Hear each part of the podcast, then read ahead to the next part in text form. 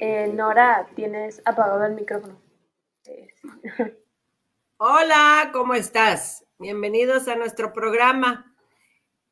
Este es un programa de fortalecimiento para las organizaciones de la sociedad civil. No constituye derechos ni obligaciones. Todo lo que tú ves aquí lo puedes encontrar en las páginas de las autoridades competentes o puede ser este, en las legislaciones fiscales vigentes. Hoy vamos a ver las obligaciones fiscales para marzo. Si tú te fijas, no son muchas, pero déjame te cuento. Tú y yo estamos con nuestros amigos de Con el Ejemplo. Este programa es gracias a ellos. Y tenemos aparte una comunidad. Si tú quieres pertenecer a ella, con mucho gusto podemos incluirte. Nuestra comunidad es uh, eh, somos una comunidad de organizaciones de la sociedad civil que hablamos, todo es de derecho fiscal, de derecho, de, del derecho este, contable, de leyes que nos competen, no nada más las fiscales. ¿Tú quieres pertenecer con nosotros? Es 811-371-6811 o creo comunidad arroba gmail.com. Ahí puedes escribirnos, puedes estar con nosotros. Déjanos saber esté ahí con los corazoncitos, quién está aquí con nosotros. Mil gracias por estar y acompañarnos. A veces me ha tocado así, este, que me dicen, pues no, pudimos entrar al programa a esta hora, porque pues, obviamente todos tenemos nuestras este, cosas que tenemos que hacer, pero acuérdate que aquí se queda grabado se queda grabado con nuestros amigos de Con el Ejemplo Radio. Y aparte, ¿sabes qué? Gerardo nos tiene en Instagram, nos tiene también una de Spotify. Entonces, todo lo que tú necesites, si tú requieres esta información, yo, yo se los he dicho muchas veces y no lo tomen, no lo tomen como a mal. Pero créanme, aquí está muy explicado, está muy, muy concreto. Entonces, ya si tú tienes dudas de, a partir de ahí, pues las checamos y las vemos.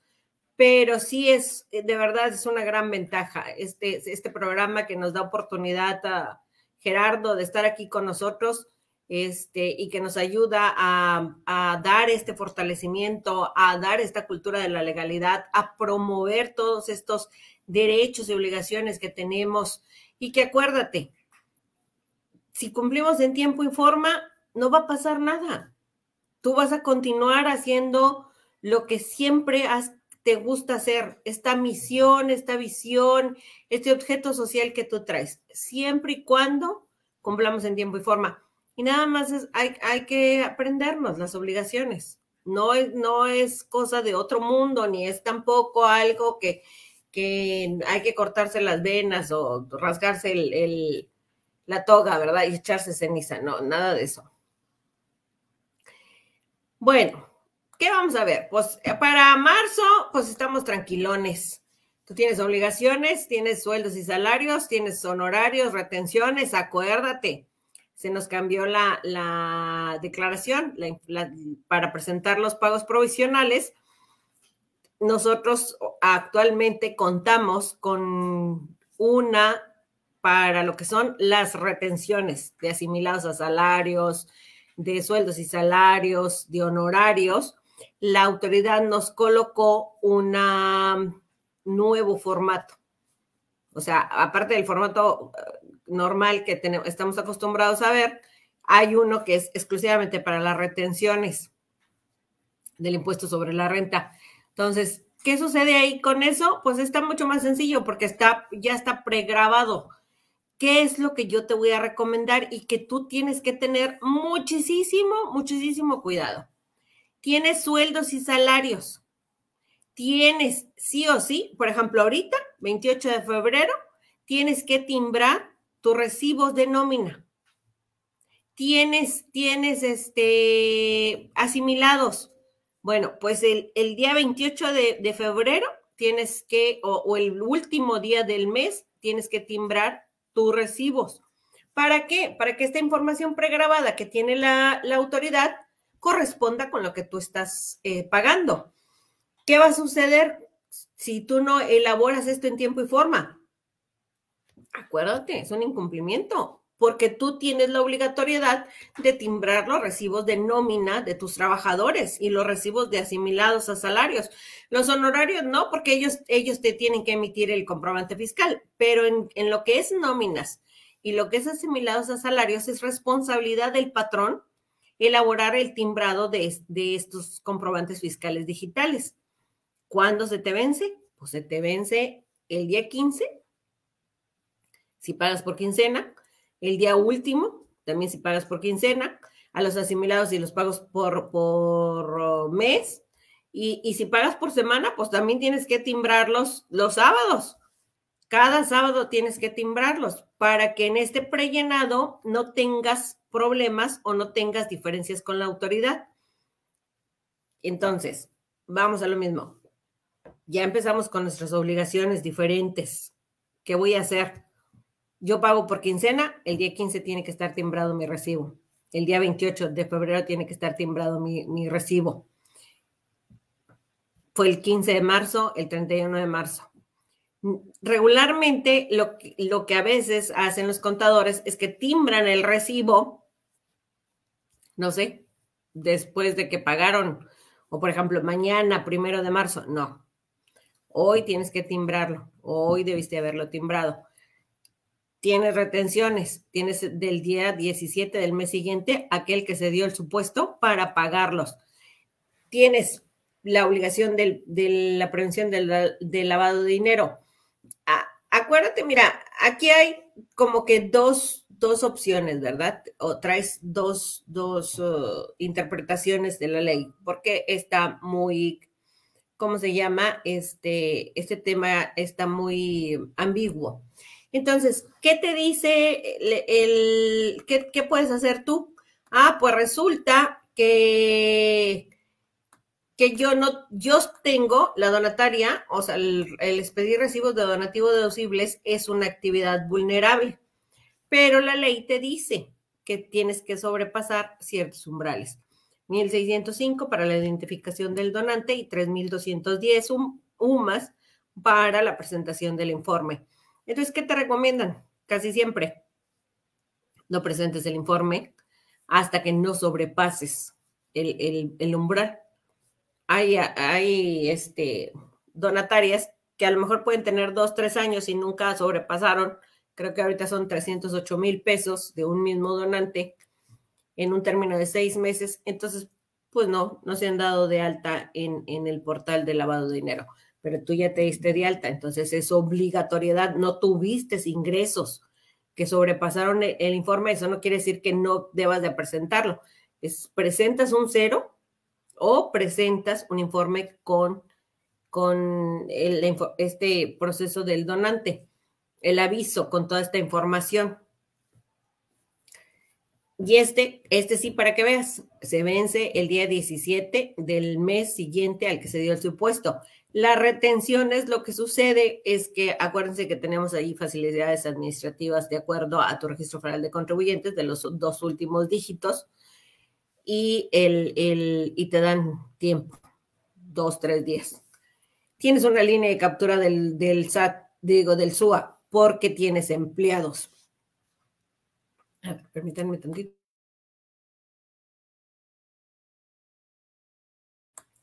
Perdón. me dio una tos.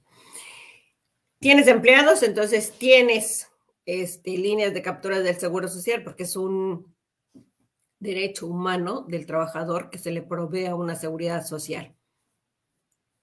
Este también vence el día 17 del mes siguiente al mes que se dio el supuesto. Y si el día 17 aparece en fin de semana, entonces te dan plazo hasta el primer día hábil después del día 17. Tienes el CLUNY. Hoy es el último día del plazo que se extendió para presentar el informe en tiempo y forma.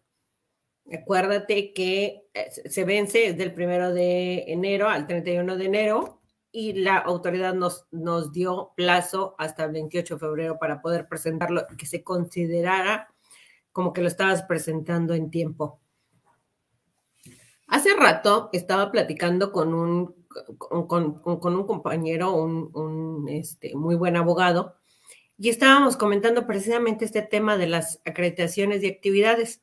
Resulta que en estas nuevas administraciones que entraron precisamente este año, como lo es en, en algunos municipios y gobierno del estado, gobierno del estado ya lo dijo, el DIF estatal lo único que te va a acreditar son asistenciales. Y, la Secretaría de Igualdad e Inclusión, que, era Desarrollo Social y que era la obligada o, la que tiene la obligación de, de expedirte de acuerdo al, a este trámite 15A del anexo 1A del, del, la ley, del impuesto sobre la renta, que está publicado en la, en la resolución miscelánea fiscal vigente es la Secretaría de Desarrollo Social, es la que está obligada a, a expedirte esta acreditación de actividades por actividades de desarrollo social, aquellas que son del artículo 79 de la fracción 25. Bueno, pues resulta que la Secretaría de Inclusión e Igualdad, pues ya dijo que no. En, el DIF estatal, si tú vas a hacer el trámite, pues nada más te van a acreditar asistenciales. Los municipios en algunos municipios también ya lo dijeron, no te van a acreditar este, las actividades de desarrollo social, nada más te van a acreditar asistenciales. Y los municipios, aun cuando tengan secretarías de desarrollo social, pues tampoco no van a acreditar eh, actividades de, de desarrollo. ¿Qué vas a hacer tú? El Indesol ya no existe que era la otra autoridad en la que le podía solicitar la carta de acreditación de actividades. Bueno, es el CLUNI. Tu registro en el Registro Federal de las Organizaciones de la Sociedad Civil, que nosotros le llamamos CLUNI, ese va a ser una constancia de acreditación de actividades para las actividades de desarrollo social. ¿Cuál es uh, el requisito? Que estés en tiempo y forma si tú no presentaste en tiempo tus uh, últimos tres informes, la autoridad te los va a tomar como que no estás activo, no estás vigente y por lo tanto no te va a servir como una carta de acreditación de actividades. Entonces, sí está difícil, sí las autoridades están poniéndonos un poquito de, de requisitos que no estábamos acostumbrados o están en una posición de determinar de dónde nos van a dar la acreditación de actividades. Entonces, ¿qué tengo que hacer? ¿Qué puedo hacer? Bueno, si yo tengo actividades de desarrollo social, tengo que tener CLUNY y este CLUNY aparte, tengo que tenerlo vigente. Y tengo que presentar mis informes no tuviste uh, ingresos por uh, estímulos públicos que no, que no dio ni la federación, ni gobierno del estado, ni municipios, pues como quiera tienes que presentar el cero. O sea, tienes que presentar el informe donde precisamente vas a, declarar que no hubo actividades. Entonces, eso es lo que yo te recomiendo. Hay que estar con este, hay que estar muy atentos. Hay que voltear ahorita y ver en qué estado nos encontramos si tú quieres, si ya se te va a vencer tu acreditación de actividades y quieres acreditar la actividad de, de desarrollo social.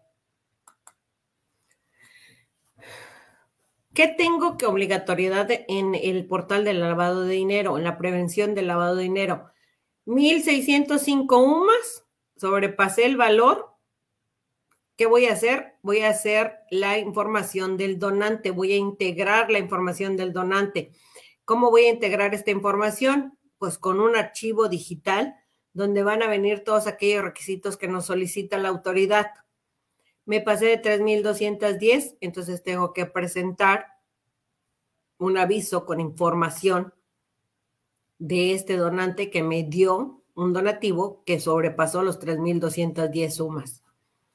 La carta constancia de acreditación de actividades sigue siendo igual sigue determinándote de la misma manera. Eres a asistencia social, fuiste con algún DIF, ya sea municipal o estatal, creo que federal no los está dando, pero ellos te dieron, y en tu documento no se encuentra una fecha de caducidad o una vigencia incerta, entonces tiene tres años. Me la dieron el 28 de febrero del 2022, no viene una vigencia inserta en mi carta de acreditación de actividades, entonces yo tengo hasta el 28 de febrero del 2025 para que fuera vigente. Yo soy apoyo económico y entonces yo hice un convenio de donación con ah, una donataria. Bueno, mi carta de acreditación de actividades también tiene tres años de vigencia, pero si la donataria pierde su autorización para expedir recibos de donativos deducibles del impuesto sobre la renta, yo pierdo mi vigencia. Entonces sí hay que tener en cuenta también esto. Yo soy de apoyo económico, subí un convenio de donación para poder acreditar mis actividades, entonces, con la asociación que yo elaboré este trámite o este convenio, debe de estar vigente o debe tener vigencia o no debe de estar revocado. Hay que también tomarlo en cuenta. El informe de transparencia, nosotros tenemos la obligatoriedad de tener esta información de estados financieros, indicadores, eh, población beneficiada eh, por tres años. Por tres años para la obligatoriedad del informe de transparencia. Para cuestiones contables y fiscales, acuérdense que el Código Fiscal de la Federación nos dice que son cinco años hasta ahorita. Elaborar promociones ante la autoridad. Cambié de representante legal, cambié de, domicilio, cambié de apoderados legales, cambié de consejo, cambié de patronato. Tengo este para el cambio de domicilio son 10 días. Para estos otros tipos de cambios también tengo 10 días hábiles, pero en el caso del cambio de representante legal se cuentan a partir de la fecha de inscripción del registro público de la propiedad, igual que los apoderados, igual que el consejo, igual que, el, que, el, que estos temas de, de patronato. Pero aparte te, te, recuerdo, tienes que elaborar un trámite de 295 que ese, si Dios quiere, nos, el próximo lunes vamos a hacer un ejemplo, porque anteriormente nada más lo subías en aclaraciones y ahora no. Si tú vas a elaborar este cambio de modificación de estatutos por las cláusulas de patrimonio, de solución y liquidación y aprovechaste e hiciste tu cambio de representante legal o hiciste tu cambio de consejo o admitiste nuevos asociados o le quitaste a alguien le retiraste el poder, bueno, entonces tienes que hacer la actualización de estos socios asociados y aquellos que integran en tu instrumento notarial y tienes que elaborar el trámite 295. Pero ahora este, tú tienes que entrar a la parte del registro federal de contribuyentes, al apartado, vas a buscar el, el trámite correspondiente y al final, esto es lo más importante, tienes que firmar con la fiel del representante legal. Eh, Oralia, ¿cómo estás? Este, sí. Dice, buenas noches, licenciada Nora, para enviar la contabilidad electrónica de enero del 2022, ¿hay una fecha de vencimiento? Sí. De hecho, para allá íbamos, Oralia. Eh, preguntas y respuestas. Ah, bueno, antes de que se me olvide, perdiste la vigencia fuiste revocada. Ya no tienes por qué presentar la declaración en el formato 21 porque no eres donataria, ya estás tributando en el título 2. Acuérdate que el 31 de marzo se vence tu declaración. La perdiste el año pasado, son por periodos fiscales. La, la perdiste en noviembre y ya no la recuperaste todo el 2021 y no fuiste donataria. La regla 3.10 eh, de la resolución miscelánea fiscal vigente para el 2022. Acuérdate esto que siempre decimos. Leer la regla 3.10 de la resolución miscelánea fiscal vigente te hará conservar la donataria u obtenerla. De estas obligatoriedades que nos está hablando precisamente Oralia, acuérdate, tenemos la obligatoriedad de llevar la contabilidad y efectuar los registros respecto a las operaciones y esto está de conformidad con el Código Fiscal de la Federación, el, reglamento del Código Fiscal de la Federación, la ley del impuesto sobre la renta y sus correlativos. La obligatoriedad específicamente nosotros es el artículo 86 de la fracción segunda de la ley del impuesto sobre la renta. ¿Qué sucedía en años anteriores? Hay un, sí hay todavía, hay una excepción. Tú vas a la regla 2.8.1.1 y si tú obtuviste ingresos exclusivamente de donativos, puedes ser exento de presentar tu contabilidad electrónica. Tu contabilidad electrónica, la contabilidad como quiera tienes que realizarla. Esa es obligatoria. ¿Qué sucede a partir de este año? Se quita la facilidad de que si tenías ingresos menores de 2 millones, podías enviarla de mis cuentas. Ya esto no es posible. ¿Qué significa? que tú vas a tener que presentar tu obligación de contabilidad electrónica con un proveedor autorizado. Y esta oralia se vence el último día del mes siguiente al que se dio el supuesto, que se supone que es el día, que es el día 28. Hay una facilidad ahí también administrativa dependiendo de tu registro federal de contribuyentes de los dos últimos dígitos. Pero la verdad, mejor no, no, no, no hagan válido esa, esa este, facilidad administrativa. Entonces, ya terminaste tu contabilidad electrónica, ya presentaste sus estados financieros, presentaste tus declaraciones. Acuérdense que este proceso de entregar la información financiera al contribuyente debe ser entre el 20 y el 25 de cada mes bueno, ya estás segura que tu contabilidad electrónica está bien, ya, ya, ya te digo, ya pagaste tus impuestos, ya tienes ahora sí que algo definitivo. Entonces, ¿qué tienes que hacer? Pues presenta de una vez tu contabilidad. ¿Qué tiene que tener esta contabilidad electrónica? Acuérdate, nosotros no tenemos un catálogo de cuentas normal como las sociedades mercantiles. El de nosotros es muy diferente. Siempre me hacen esta pregunta de los gastos de administración. Precisamente la semana pasada estábamos en, en, pues, muy tristes, la verdad, porque hay contadores que la verdad no quieren entender, no soy una sociedad mercantil. O sea, tienes dificultades a, lo que se refiere a mi contabilidad, vete a la norma de información financiera, la B16. Vete a estos principios de contabilidad generalmente aceptados. Pregúntale a, o sea, vete y búscate ahí.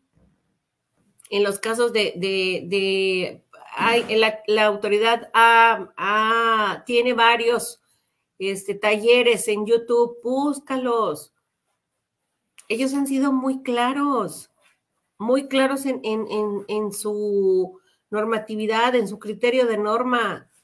No soy una sociedad mercantil.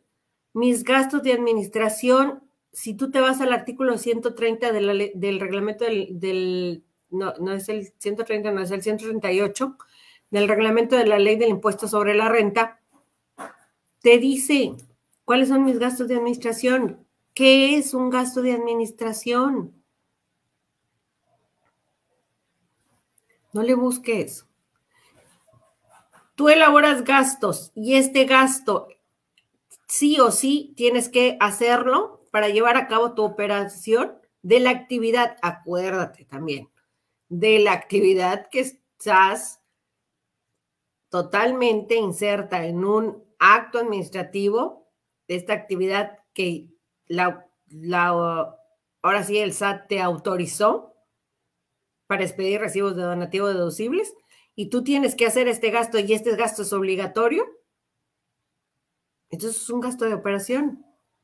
Si nos vamos al deber ser, te voy a decir, los gastos de administración son el pago consejeros, el pago a notario cuando haces actas ordinarias, que no son obligatorias para el SAT. Dictaminaste tus estados financieros. Ya no es obligatorio. Entonces, el pago que le haces al, al auditor, ese es un gasto de administración. Cuando dicen la renta, sí, yo no digo que no. Cuando tú tienes una sociedad mercantil, divides las, las oficinas con, con el departamento de ventas, el departamento de fabricación y te lo enseñan. Esta es, esta es una metodología que te enseñan en la carrera. Divides, haces este, porcentajes. Aquí no. Nosotros no somos una contabilidad normal. Nuestros gastos son de operación. Tienes dudas, vete a la norma de información financiera B16. ¿Cuál es el problema y la tristeza que traemos? Es que tú, contador, que no quieres aprender que nuestra contabilidad es diferente a una sociedad mercantil, pues lo único que vas a hacer es crearnos problemas.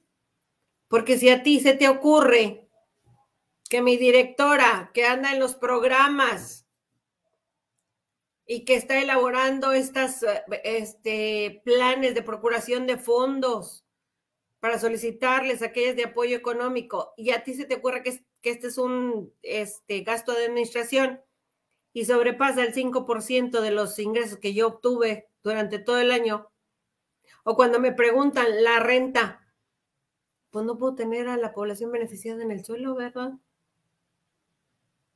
Nadie me prestó un local, no tengo un comodato, no tengo una propiedad, voy a pagar una renta y voy a atender al paciente. Aquí que me diga Mari Carmen, si no, si no es así, pues no lo vas a tener en la calle, en la banqueta. Entonces, ¿qué es esa renta? Esa renta es un gasto de operación.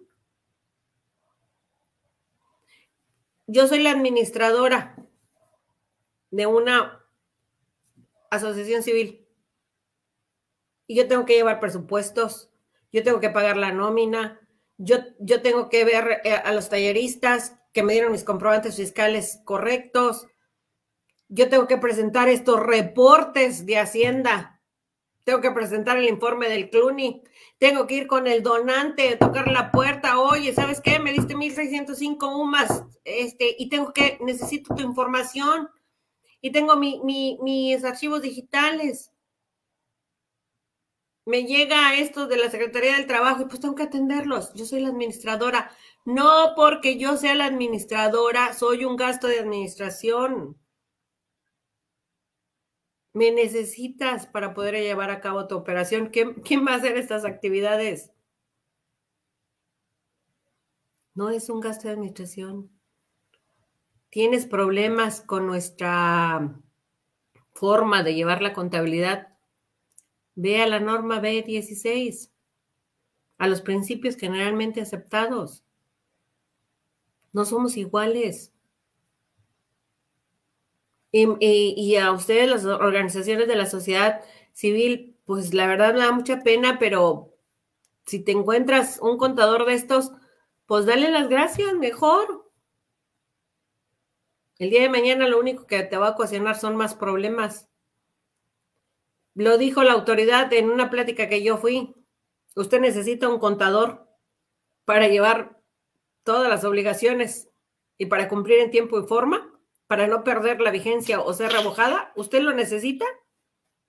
Pues claro que sí lo necesitas.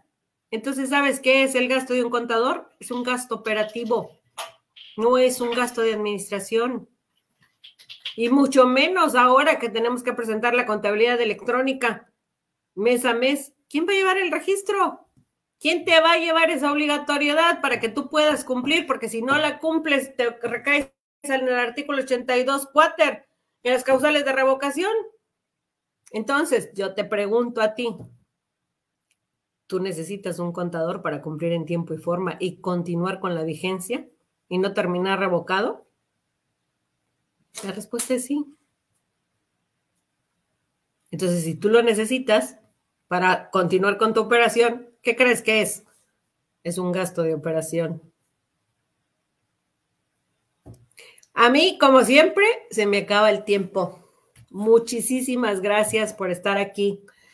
El proceso que traía para el próximo es este obligatoriedad que traemos. Acuérdate, de acuerdo a la regla 3.10.17 de la resolución a miscelánea fiscal vigente, tienes hasta el 31 de diciembre del 2022 para elaborar las modificaciones que salieron en la ley para patrimonio de solución y liquidación.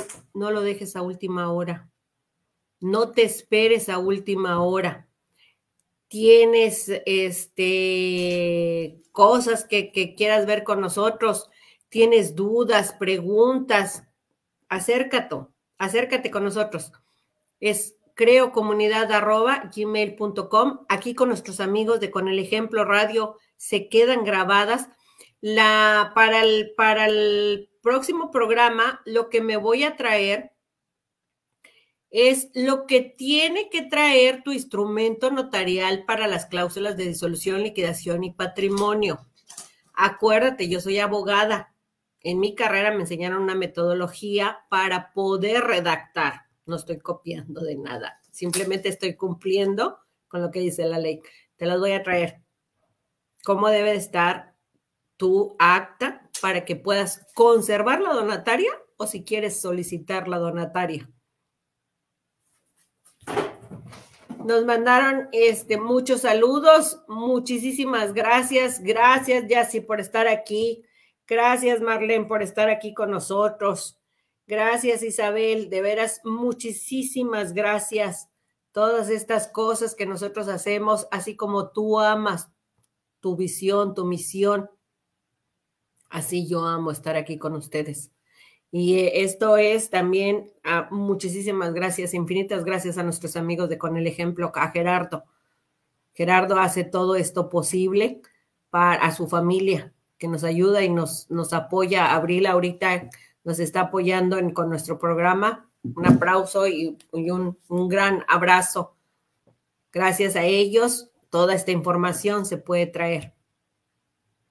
Tú y yo estamos en la radio con nuestros amigos de Con el Ejemplo ACE. Búscalos en sus redes sociales, Facebook, Twitter e Instagram con el ejemplo ACE. O en su página de internet www.conelejemplo.org. Quédate con nosotros. Aprendamos juntos. Quédate con nosotros. Aprendamos juntos.